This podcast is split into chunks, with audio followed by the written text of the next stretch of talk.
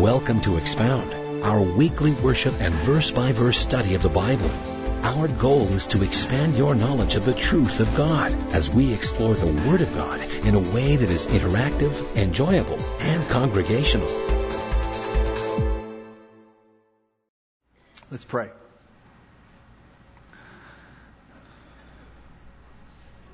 Lord, we have just been singing how great you are. How great is our God. So many of us need that kind of vision of you tonight. Because of recent things going on in our lives, experiences that we've been going through. We have forgotten how great you are, how powerful you are, the greatness of our problems, of our present situations that tend to bring us down and overwhelm us. They're getting all of the attention and all of the press. And we need that vision, like Isaiah, that in the year that King Uzziah died, he said, I saw the Lord seated on his throne, high and lifted up. So, Lord, show us the grandeur of yourself in the person of your Son, the Lord Jesus Christ, as we study this chapter of this gospel. Elevate us, Lord, to a place where we see you as great, as grand, as incomparable. We give you the rightful place of worship and control in our lives. We ask in Jesus' name. Amen. If you recall, when we were in Mark's Gospel, chapter 4, that the chapter ended with Jesus demonstrating his power over the natural world. They had been in Capernaum. They got in a boat.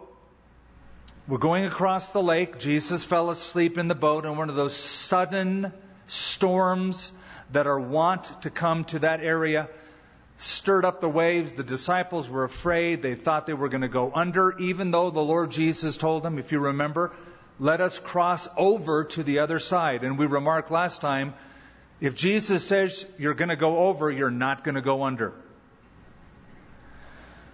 So he demonstrated his power over the natural world as he, after being woken up from sleep, commanded the waves to be still. And there was a great calm. Now we see Jesus' power and control over the supernatural world in the fifth chapter of the Gospel of Mark. There is a supernatural world. We forget it much of the time. We just usually think about God sometimes, but we forget that there is a whole host of demons who are very, very active in our present age. Paul said, We wrestle not against flesh and blood but against principalities and powers, rulers of wickedness in high places. They were very, very active in society at the time of Jesus, which is a remarkable thing. And we'll kind of make mention of that in a moment. They would love nothing more than to destroy you if they could. Now, they can't destroy you. Greater is He that is in you than He that is in the world. But they would love to destroy you. They would love to dismantle your faith in Christ. Jesus said, Satan comes to kill, to steal, and to destroy.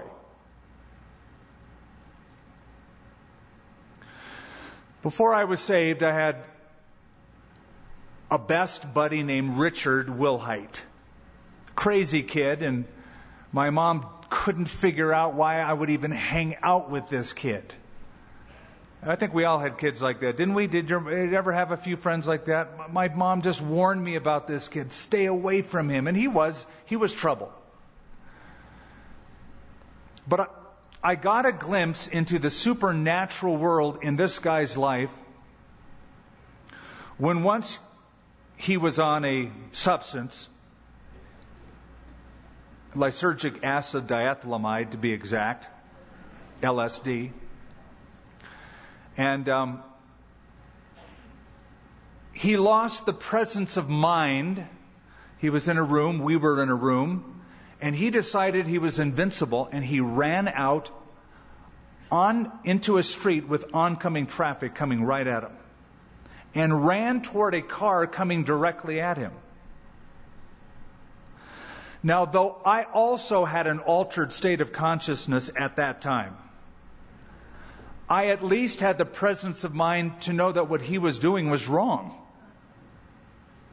So I ran out and grabbed him and pulled him back in, but I thought later on, after I came to know Christ, that it was Satan's design to destroy his life, to take it from him. As the months went on, I gave my life to Christ. Richard Wilhite did not. He was put in jail for a pretty significant amount of a production of synthetic heroin. When he got out of jail, I got a hold of his phone number and I called him and I shared the gospel with him and he seemed mildly emotionally touched, but then eventually he just hung up. I tried to call him back, he wouldn't answer the phone. Two days later, I read in the newspaper that somebody had a pistol and shot him in the head and killed him.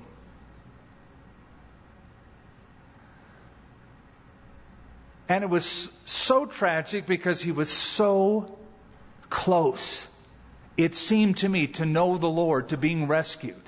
He was at that pivotal moment, that pivotal point when something grabbed hold of him and said, hang up the phone.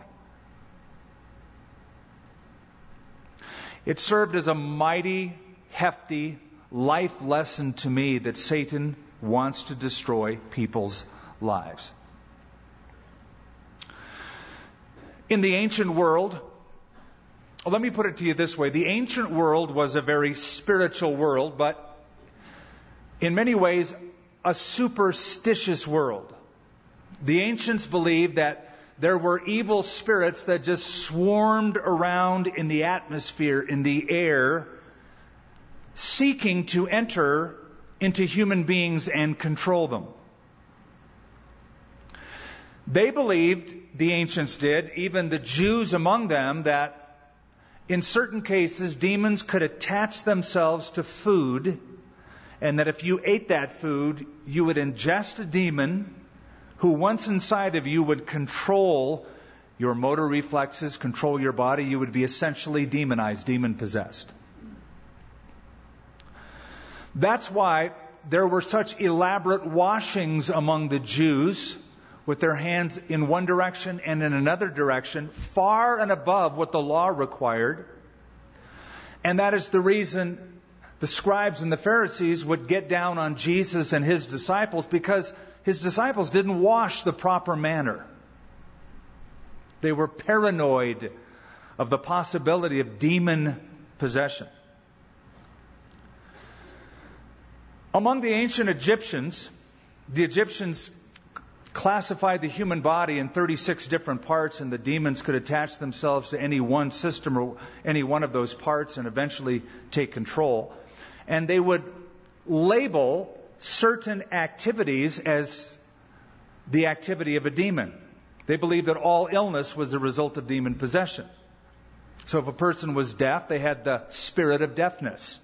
If a person was blind, they had the spirit of blindness. If a person had a fever, they had the spirit of a fever, etc., etc. It's not much different than the present day false theology that seeks to cast demons out, even of Christians. I don't know if you've ever heard of this, but I have seen services, deliverance services, where the demon of binge shopping is cast out of people.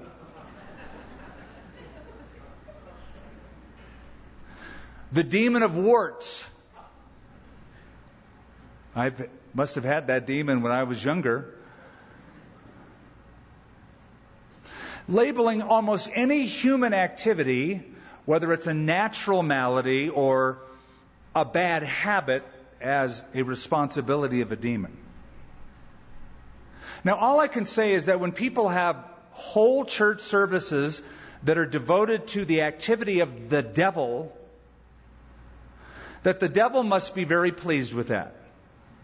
He loves that kind of attention. He loves that kind of press. if he can get our focus off of the Lord and his greatness and his power onto Satan's pseudo greatness and his power, I think he wins a tremendous victory. Here we see how Jesus has control over the supernatural world, which is one of the reasons why he came. In fact, it could be summed up in 1 John chapter 3, for we know that the Son of God has appeared to destroy the works of the devil. Now let's go in our minds backwards and then forwards and then hop into the story. In times past, Satan was subdued by God and kicked out of heaven. Isaiah chapter 14. How are you fallen from heaven, O Lucifer, son of the morning? He puffed himself up and said, I will be like the Most High. I will be like God. I want grandeur. I want greatness. You will be cast down, the scripture says. And he was cast out of heaven, but still has access to heaven, as we've seen in the past in our studies. Now let's go to the future. In the future, we know from the scripture, and Satan certainly knows as well, that his days are numbered. That eventually, Revelation chapter 20, Satan will be bound and cast into a bottomless pit for a thousand years. After which time he will be released for a period of time, but eventually he'll be cast into the lake of fire. He's been kicked out of heaven. He'll be eventually bound, incarcerated, and then cast into the lake of fire. Until then, he does have a tremendous amount of freedom. But here we see how Jesus handles somebody who is demonized, demon possessed, and it's remarkable. It's one of those, the most bizarre stories in all of the Bible. But we see how a man possessed with the devil reacts when he sees Jesus. Verse 1 Then they came to the other side of the sea. It's exactly what the Lord said would happen. Let's cross over. They thought they were going under. Listen, if that boat would have filled completely with water, they wouldn't have gone under. Because Jesus said, You're going over. So, he's true to his word. Then they came to the other side of the sea, to the country of the Gadarenes. Now, some of the Gospels say Gergesenes, other translations say Gerasenes. It's not too hard to figure this out. It's all the same region. There was a little city on the shore called Gerasa, which was part of a larger region called Gadara, or the Gadarenes region. So you had a small city and a larger municipality, but it's all that same area. There are remains of that town to this day on the eastern side of the Sea of Galilee. If you ever come with us to Israel, we'll take you to this spot. We'll start off in Capernaum, six miles away, and go toward the eastern side of the Sea of Galilee, and you can just see the difference. The western side is pretty flat, and it's a beautiful verdant valley where things grow. But you get to the eastern side, and the cliffs rise precipitously. So that you can imagine if there were a flock of pigs in that area, if they would take to flight, if they would run, that they could run easily and be killed in that sea. So that's where this area was. And when he had come out of the boat, immediately there met him out of the tombs a man with an unclean spirit. That's a euphemism for a demon possessed man. We'll keep reading and it'll say that he was demon possessed. So this is just another way of describing somebody who's demonized, somebody who's possessed with the devil, somebody in whom resides an evil spirit that is controlling the human victim or the human host. So Jesus left Capernaum, a storm arose, they veered off course, they got back on course, and then on the placid lake, they got to this area of the Gadarenes. It is now early in the morning. The other gospel writers tell us that this man who was demon possessed and lived up from the shore of the lake He lived in the tombs in the graveyard of that area. So a boat lands at the dock. Maybe a place was there to tie off the boat, and that demon possessed man could look down and see, oh, there's more people. There's more humans for me to torment. And immediately they, and I say they because Matthew says there were two men, Mark tells us there is one man. So you say, oh, there's a contradiction in the Bible. No, both are true. There was one plus one. One of them is more prominent, and even if you read the gospel accounts where the two demon possessed men come, the more prominent one is the one with whom Jesus has the conversation with. And probably the only reason Matthew included saying that there were two rather than one, as Mark deals with the one who's most prominent, Matthew deals with two of them, is simply because Matthew is writing to a Jewish audience. And according to the law, by the mouth of two witnesses, every word will be established. So, in line with his audience, he mentions that there were two who were demon possessed that Jesus dealt with. So, notice. Immediately there met him out of the tombs a man with an unclean spirit. Satan, our enemy, attacks spiritually, he attacks emotionally, he attacks physically. He attacks spiritually mostly through false doctrine, through deception. Now, he does a, a great job with that, a grand job with that. He tells people lies. He deceives them with their worldview, with their outlook on life, with their philosophies. So he attacks people spiritually. I think he also attacks people emotionally through a number of things. Getting them to be depressed, getting them to doubt God, attacking people in the realm of their feelings, what people feel about me, what God might feel about me. But he also would desire to attack a person physically, if he can. And in this case, he can. Now, here's what's interesting. We don't really read of demon possession in the Old Testament. We automatically turn to the New Testament, and suddenly there's all of this demonic activity. You ever wonder why? Why don't we read about it in other places? And then suddenly we come to the Gospel of Matthew, Mark, Luke, John, and we find people who are demon possessed. For a very easy reason, an understandable reason. This is the messianic era. The one that has been prophesied in the Old Testament to come, the one in Genesis that says will come and crush Satan's head, is here. So there is a disruption in the supernatural world. You might say it's gone out on the wire in the network of the demon world. They're all informed. Something else that I do find interesting, you don't find a single case, at least in the Bible, of demon possession in the city of Jerusalem, but in the more rural areas of Galilee.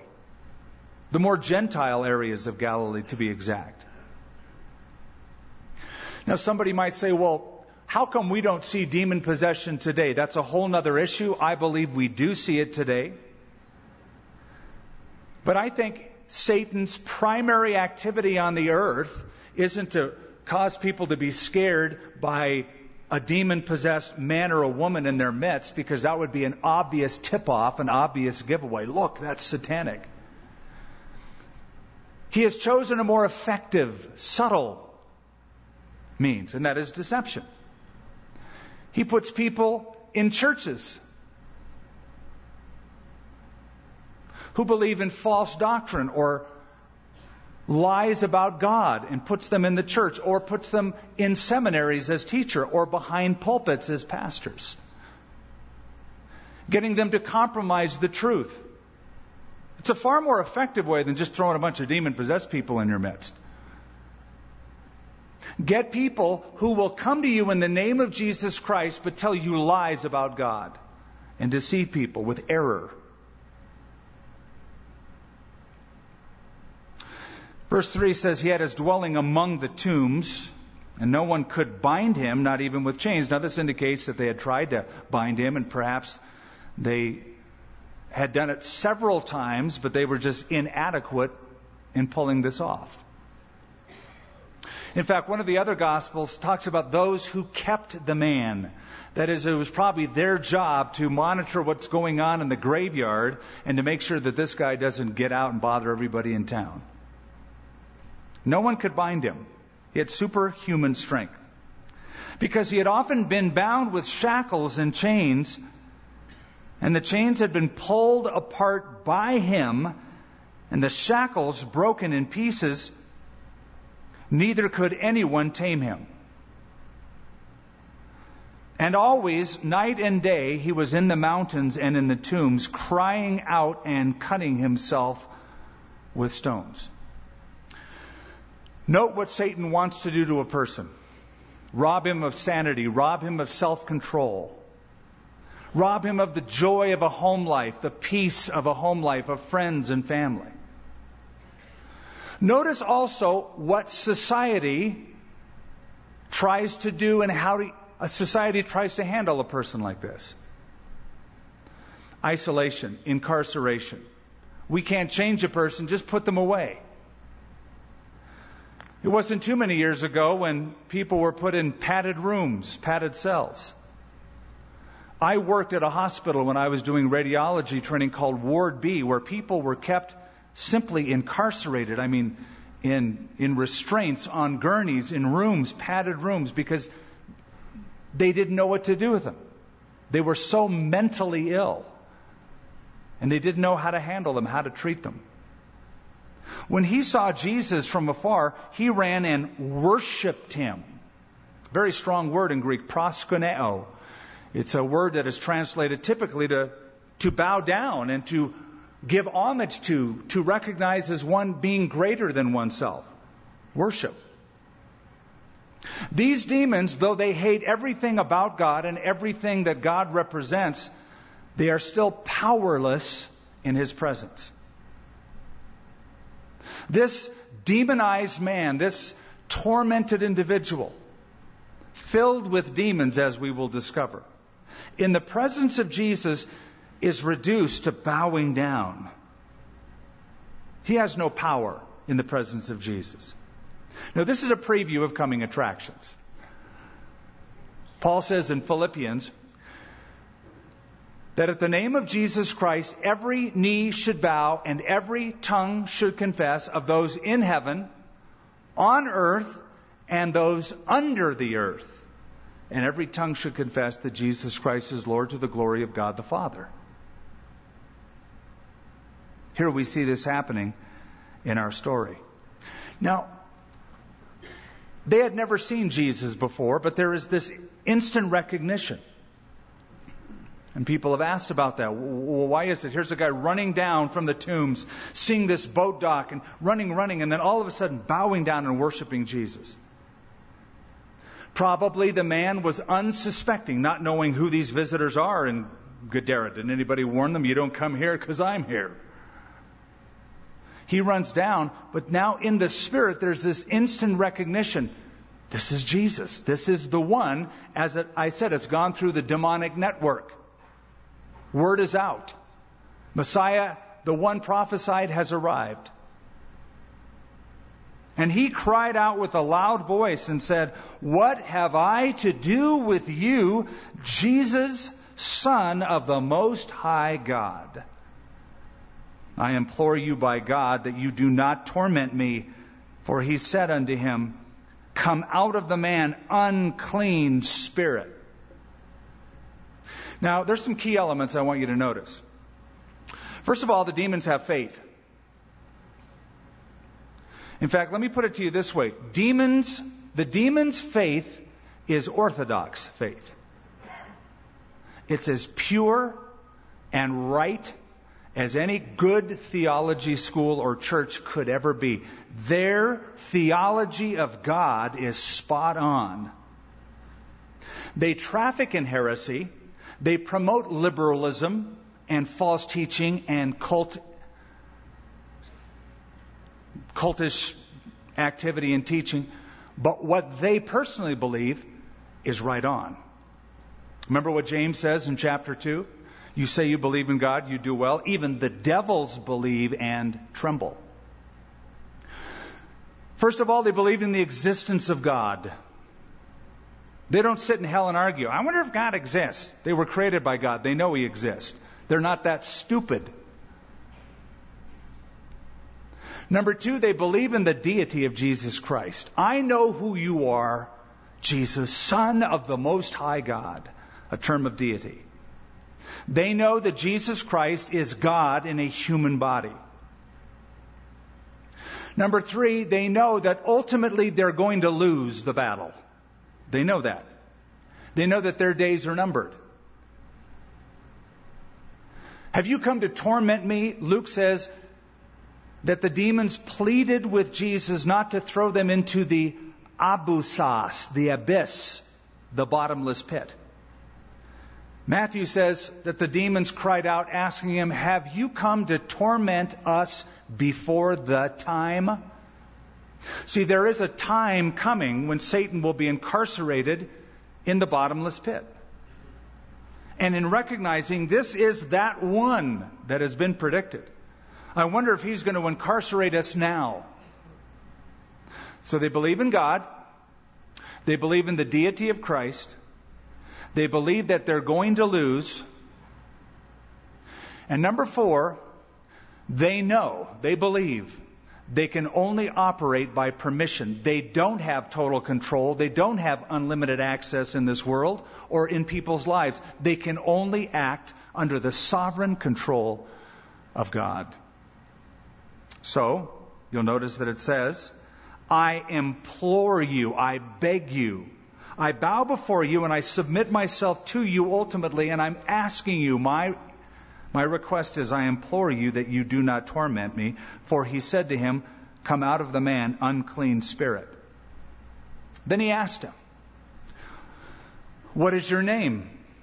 And he answered, saying, My name is Legion, for we are many.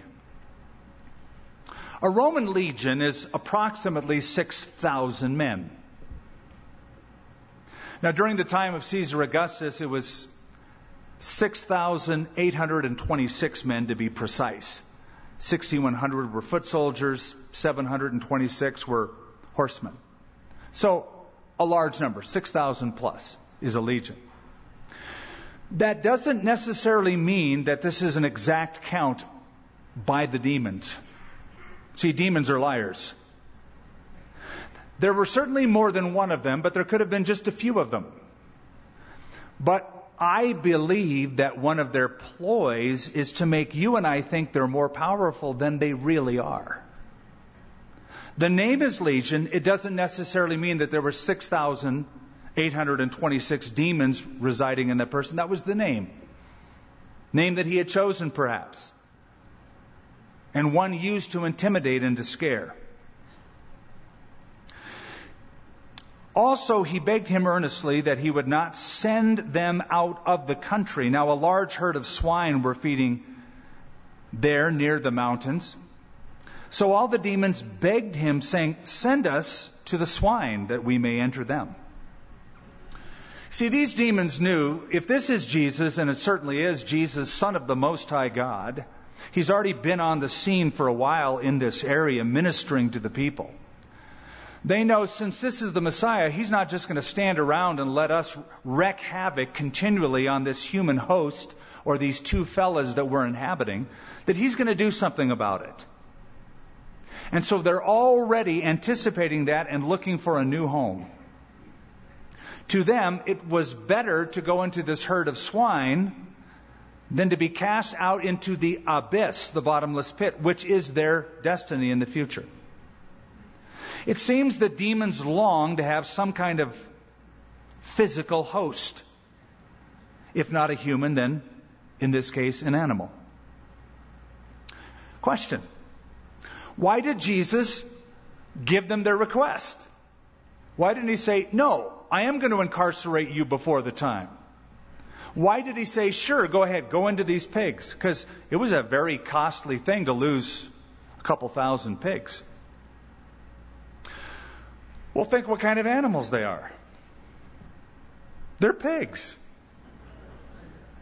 According to Jewish law, it's like the most unkosher thing you can raise. And sure, this is a Gentile region, but this is a Jewish nation. And if there are Jews that are raising these pigs, it's an illegal enterprise anyway. They shouldn't be doing it. So he's going to deliver a man from demons and he's going to put an end to an illegal enterprise. So he said, sure. And he let them go in. At once Jesus gave them permission. Notice no hesitation. Like, well, let me think about this. Yeah, okay. At once Jesus gave them permission. Then the unclean spirits went out and entered the swine. There were about 2,000. And the herd ran, ran violently down the steep place, that's that eastern side of the Sea of Galilee, and drowned in the sea. Now, I mentioned that demons, and for that matter, Satan, the prince of demons, that they operate by permission. They're powerful, but not all powerful.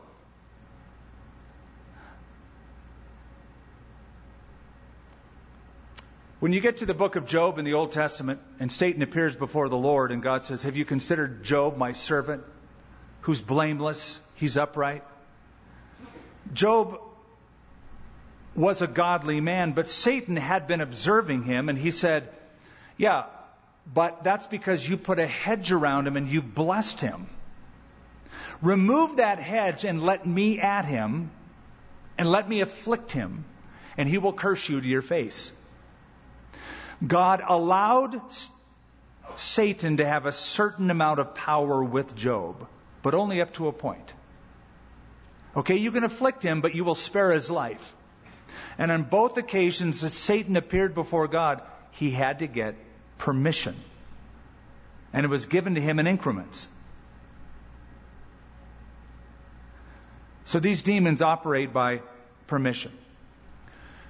In the New Testament, Jesus said, You know, Peter, he said to Simon Peter, Satan has been asking for you that he might destroy you and sift you like wheat. But I prayed for you. And when you are recovered, strengthen your brothers. So evidently, there was a conversation between Satan and Jesus about Peter. Satan has had his eyes on Peter. Jesus, of course, was keeping Peter by his power.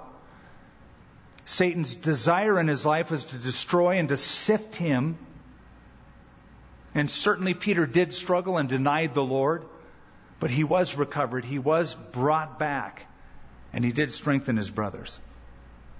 So just remember this Satan's going to come knocking on your door, either through deception or an emotional attack or a number of ways because he has studied you and he is going to craft some incessant temptation or attack in your life. He knows the weak spots.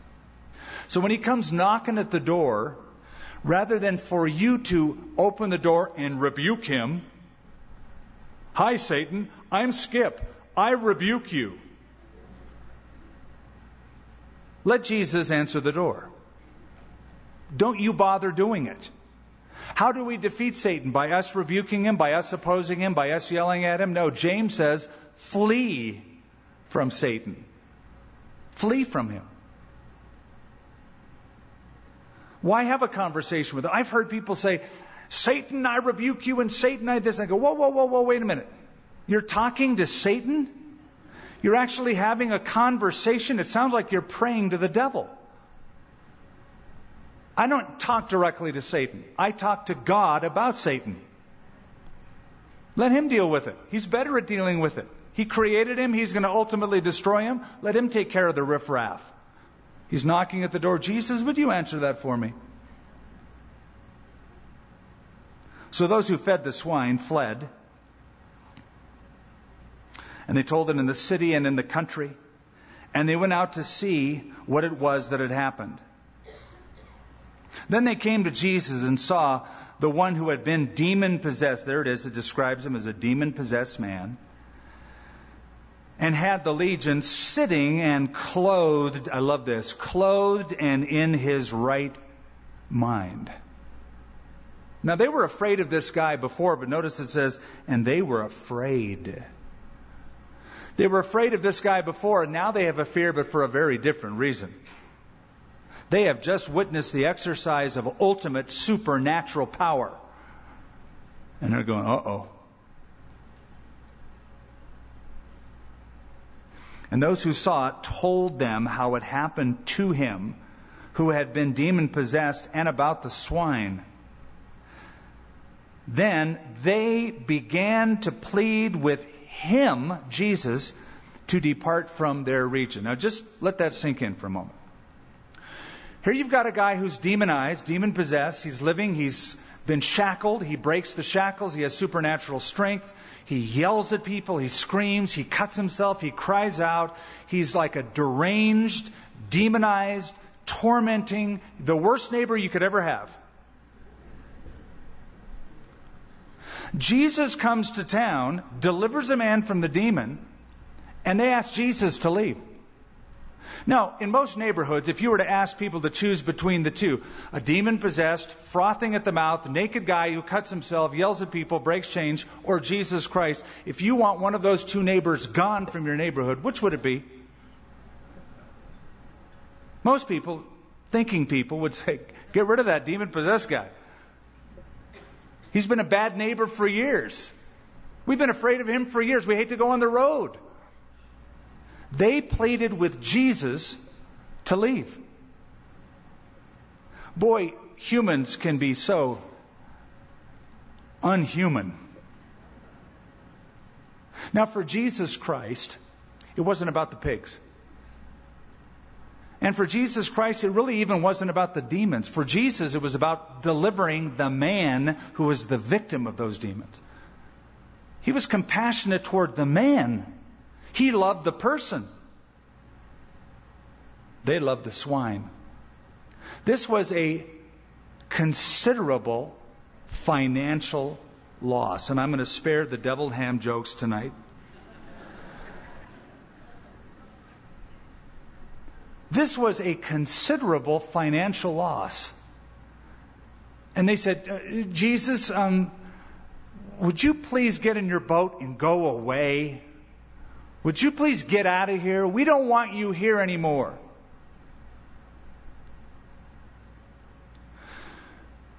The demons bowed before Jesus and gave Jesus better worship than the people who lived in this city. They also had a prayer of Jesus, but that was that he would go away. That's my prayer, Jesus. Just go away. Not a prayer of invitation. Not a prayer of, wow, that was amazing. We have a few more bad people we'd like you to handle and deal with and clean up. Just Jesus, go away. The death of the pigs and the sanity of that man were the evidence of the power of Jesus Christ to change lives. Dead pigs and restored sanity prove God is at work. What pigs in your life have to be killed? What prevailing nasty habits are holding on in your life? The demonstration of God being at work in our lives is that He's killing the pigs, restoring sanity, giving us purpose. And they ask Him to leave. When he had got into the boat, he who had been demon possessed begged him. Now, notice that word that's been prevalent so far in this entire chapter. The demons begged him. The man of Gadara begged Jesus. Now, the previously demon possessed man begged him. What did he ask them? They begged him that he might be with him. You can understand that, right? Man who's been tormented all of his life, suddenly he's delivered. I, I just want to be with the guy who did that. I want to be close to that one. I have never experienced what I'm feeling right now. I have never had sanity of mind, clarity of thought. Every, every day of my life has been physical, emotional torment, exposed to the elements, being cut up. Now he's delivered. When I was first saved, I couldn't get enough of going to church and Bible study and prayer meetings. I just wanted to be around the Lord and around God's people. I couldn't get enough. So I read this and I go, I understand this guy. But Jesus does something and says something very interesting to him. However, Jesus didn't let him.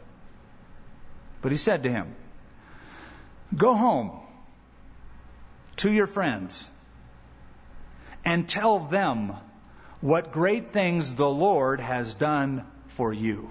That's a testimony. Go just go tell your testimony. Tell people what God has done for you and how he has had compassion on you. Sometimes God doesn't want us to just stay and praise. He wants us to go and proclaim. We have made Christianity, we have limited it to what we call a worship experience. Let's go have a worship experience. We'll gather together, we'll sing some songs, we'll open the Bible, we'll read that, we'll feel good about what we read. That's good. Not knocking that at all. That's fundamental, that's necessary. But that's just the first step. After you come and you praise, now go and proclaim. And what do you proclaim? Just tell people what God has done for you. See, some of us are afraid and we think, well, they're going to ask me questions I can't answer. So, I get questions like that all the time that I can't answer. Most questions I can't answer. There's some that I can. I've worked my way through them. But I'm called to be a witness. A witness is somebody who sees something. I've seen what God has done in my life. I've seen how He's changed me. I've seen what He can do for other people. I can tell you that. I'm not called to be the prosecutor. I'm not called to be the jury. I'm not called to be the judge. I'm called to be a witness. So just go tell people what he's done. Go out and proclaim it. And he departed and began to proclaim in Decapolis all that Jesus had done for him, and all marveled. This guy probably had a reputation. The Decapolis well, you know what that means. Deca means ten. Polis is the Greek word for city. Decapolis is a ring of about ten cities in the Greco Roman Empire that was on the far eastern frontier. Most of the cities of the Decapolis would be in present day Jordan. One of them was a city called Bet Shean, which is by the Sea of Galilee, and that was the capital of the Decapolis, called the Scythopolis. So, probably starting there in the area around the Sea of Galilee, he went and, and proclaimed it. And it says, All marveled. Now, when Jesus had crossed over again by boat to the other side, a great multitude gathered to him, and he was by the sea. And behold, one of the rulers of the synagogue, Jairus by name, came, and when he saw him, he fell at his feet and begged him earnestly, saying, My little daughter lies at the point of death. Come and lay your hands on her that she may be healed, and she will live. Now, at this point in Luke's rendition of this story, he says that this girl was 12 years old. You're going to read that Mark will tell you the same thing, but he'll save it for the end of the story. We have a 12 year old girl who's at the point of death. Jairus is the ruler of the synagogue in Capernaum. The word ruler is the Greek word archon. It one's the guy who supervises the worship. He is the highest standing spiritual authority in the city of Capernaum. He was probably a Pharisee. Pharisees were the notorious enemies of Jesus Christ.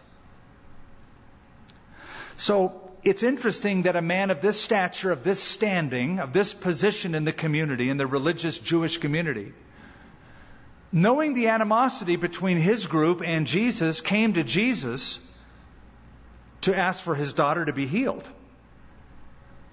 You would have to overcome your prejudice. You would have to overcome your pride. You would have to overcome that animosity. But this guy's desperate. His daughter, the light of his life, is on her deathbed. And when you're desperate, you are more prone to overcome those kind of prejudice. And he came to Jesus and he begged Jesus. My little daughter lies at the point of death. Come and lay your hands on her that she may be healed. Notice this, and she will live. He exercises tremendous faith in Jesus. So Jesus went with him. And like every place, it says a great multitude followed him and thronged him.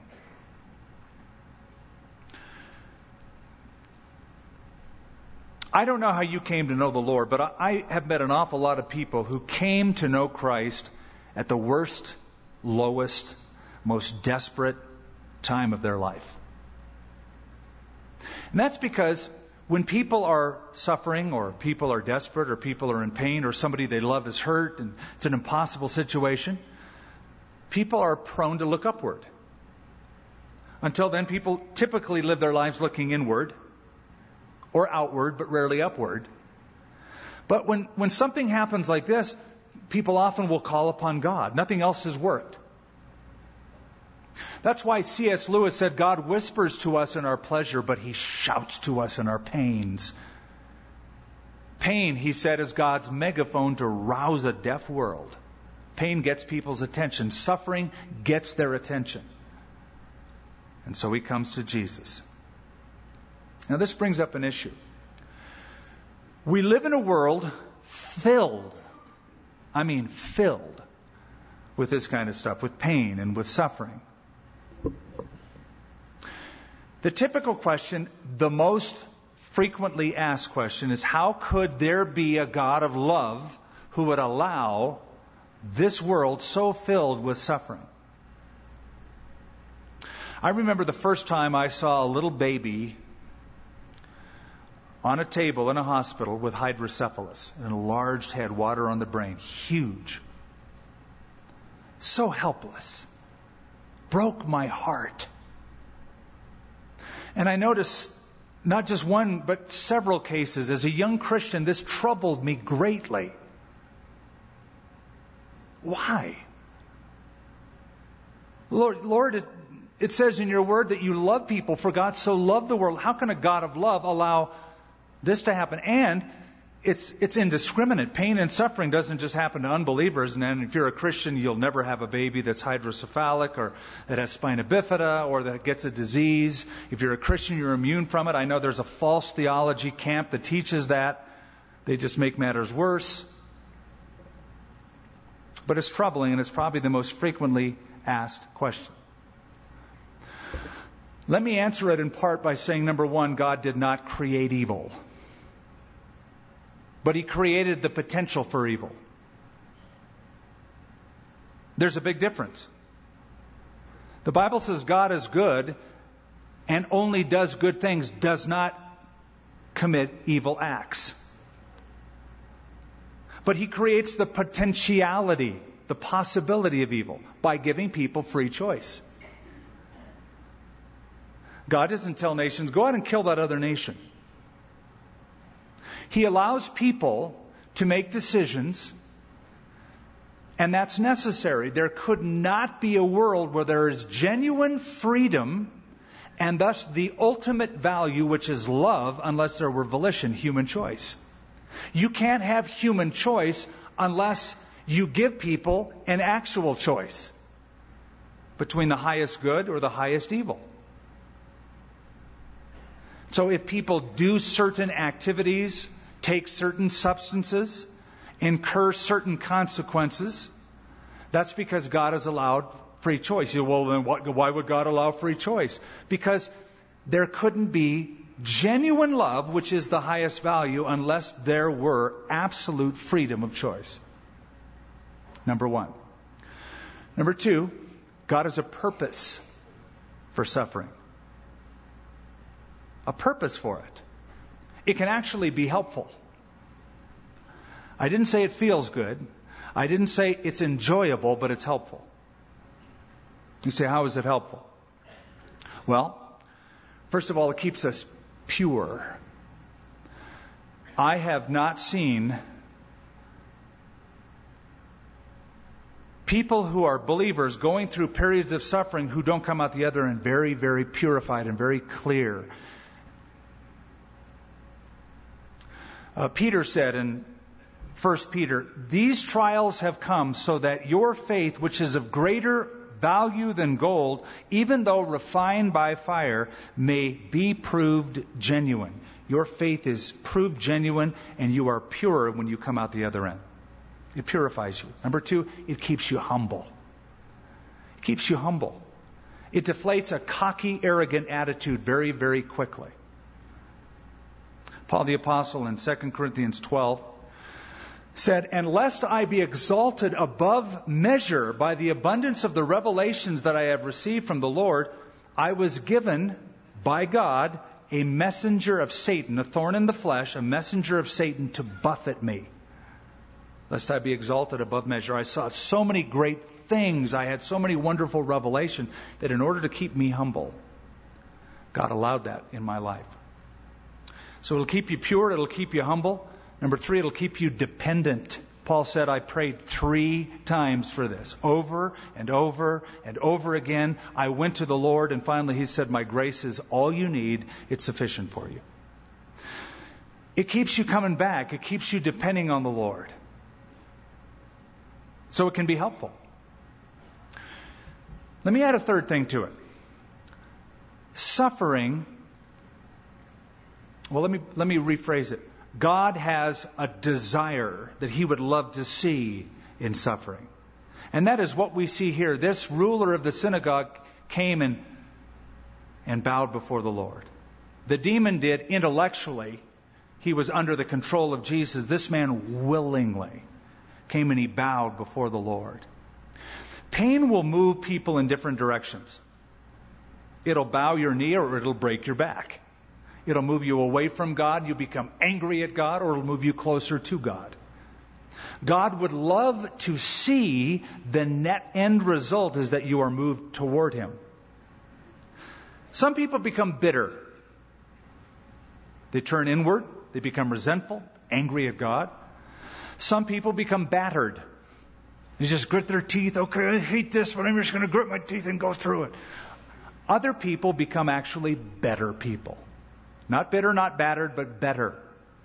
They turn upward, they become dependent, they become humble, they have those rough edges taken off them. Do you have any rough edges in your life? Or am I the only one? Yeah, I, have got a few, and the Lord keeps reminding me, got to deal with that. And He is His ways.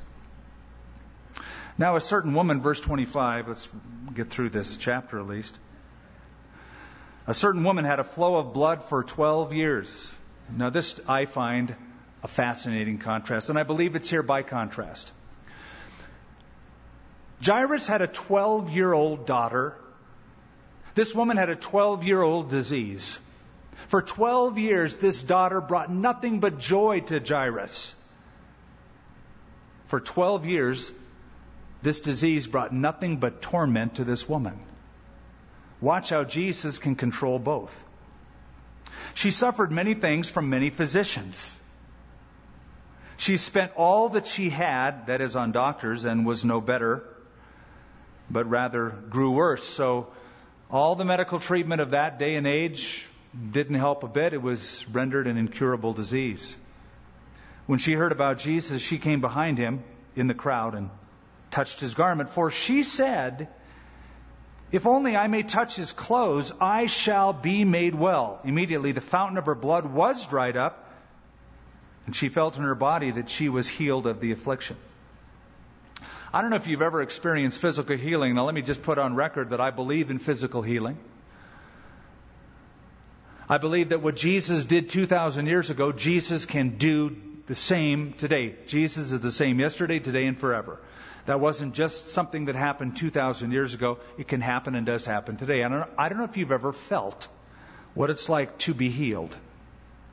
But when you when you're healed, you know it. I had years ago uh, an accident. It was I suffered a consequence of my own choice. I was skateboarding in a swimming pool. Fell off the, up at the deep end when I was trying to do a turnaround. I wasn't really good at it, and I just proved that I wasn't. And I fell off from the lip of the pool, fell backwards, and hit my shoulder on the cement of the pool and I had what's called an acromioclavicular separation, an AC joint that's right up here, separated. I went and got x rays of it. Sure enough, it was separated. They put it in a sling. I was in a friend's house that night. And we were praying for different things, and he just very casually, I mean, it wasn't even like this, oh God, we come, before, just very simply, Lord, and it would be awesome if you healed Skip's shoulder too. Would you do that? In Jesus' name. Instantly, I felt cured, healed. The pain was gone. I had articulation, movement in my arm. The very next day, because I wanted to document it, I went and got it re x rayed. Because there was a separation of that joint before, now the joint was no longer separated. It was back down what doctors called within normal limits. I knew what it felt like. This woman felt like it. Now, she touched the hem of his garment because she said, If only I touch the hem of his garment, I'll be cured. Was there something magical about Jesus' garment? No, Jesus' garment was like anybody else's garment. But she had observed something. She'd been watching Jesus touch people. And whenever Jesus touched people, people got better. So she naturally thought, if he can touch people and they get cured, I bet it'll work in reverse. If I touched him, I'd be cured. So she set as a point of contact that robe, and in particular the tassels, probably the four, one of the four blue tassels on a Jewish man's robe. If I touch one of those tassels, if I touch the hem of his garment, the border of his clothes, I know I'm going to be healed. So when she touched the hem of his garment, since she made that as her point of contract, contact, she released her faith. She was cured. She felt it. She knew it. Jesus, immediately knowing in himself that power had gone out of him, turned around in the crowd and said, Who touched my clothes? But his disciples said to him, uh, You see the multitudes thronging you, and you say, Who touched me? You get the picture? There's multitudes of people pressing him, crushing him. He can't move. And then he stops and goes, Who touched me? What? What? Everybody's touching you. But Jesus could tell the difference between the touch of fame and the touch of faith. You know, rock stars have people who want to touch them, athletes have people who want to touch them, politicians have people who want to touch them. It's very different than if their son or daughter or wife or friend touches them. It's a very different kind of a touch. Who touched me? This was a different touch. This was a touch of faith and believing. He perceived it. He looked around to see her who had done this thing. But the woman, fearing and trembling, knowing what had happened to her, came and fell down and told him the whole truth. And he said to her, Daughter, your faith has made you well. Go in peace, be healed of your affliction. While he was still speaking, some came from the ruler of the synagogue's house who said, Your daughter is dead. Why trouble the teacher any further? Because we're out of time, we'll have to see how Jesus handles both situations. So, Father, we're so grateful to know that you control the natural world, and it only makes sense since you made it. You spoke it into being, you spoke it into existence.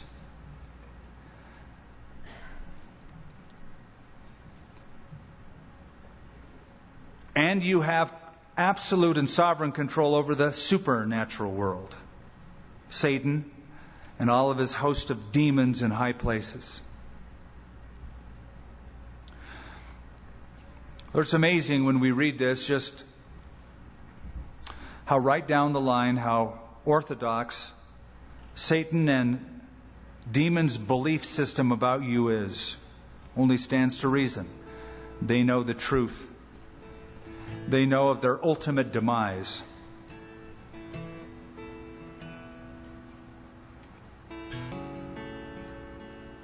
Lord, this man, this demon possessed man, bowed before you. out of sheer and absolute submission, being powerless in the presence of Jesus. Knowing intellectually what was true, but not worshiping you affectionately.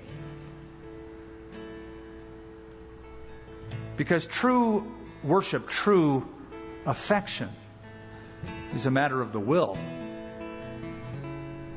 And when we willingly bow before you, we willingly pour out our worship to you, that's a touch you recognize.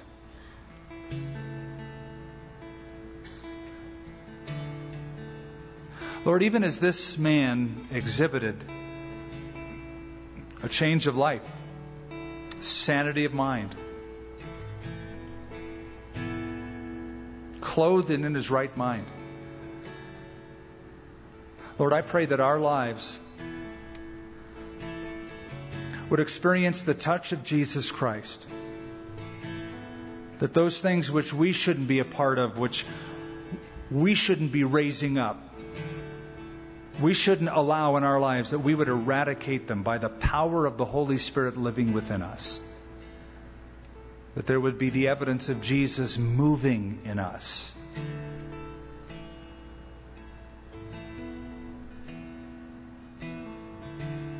In Jesus' name we pray. Amen.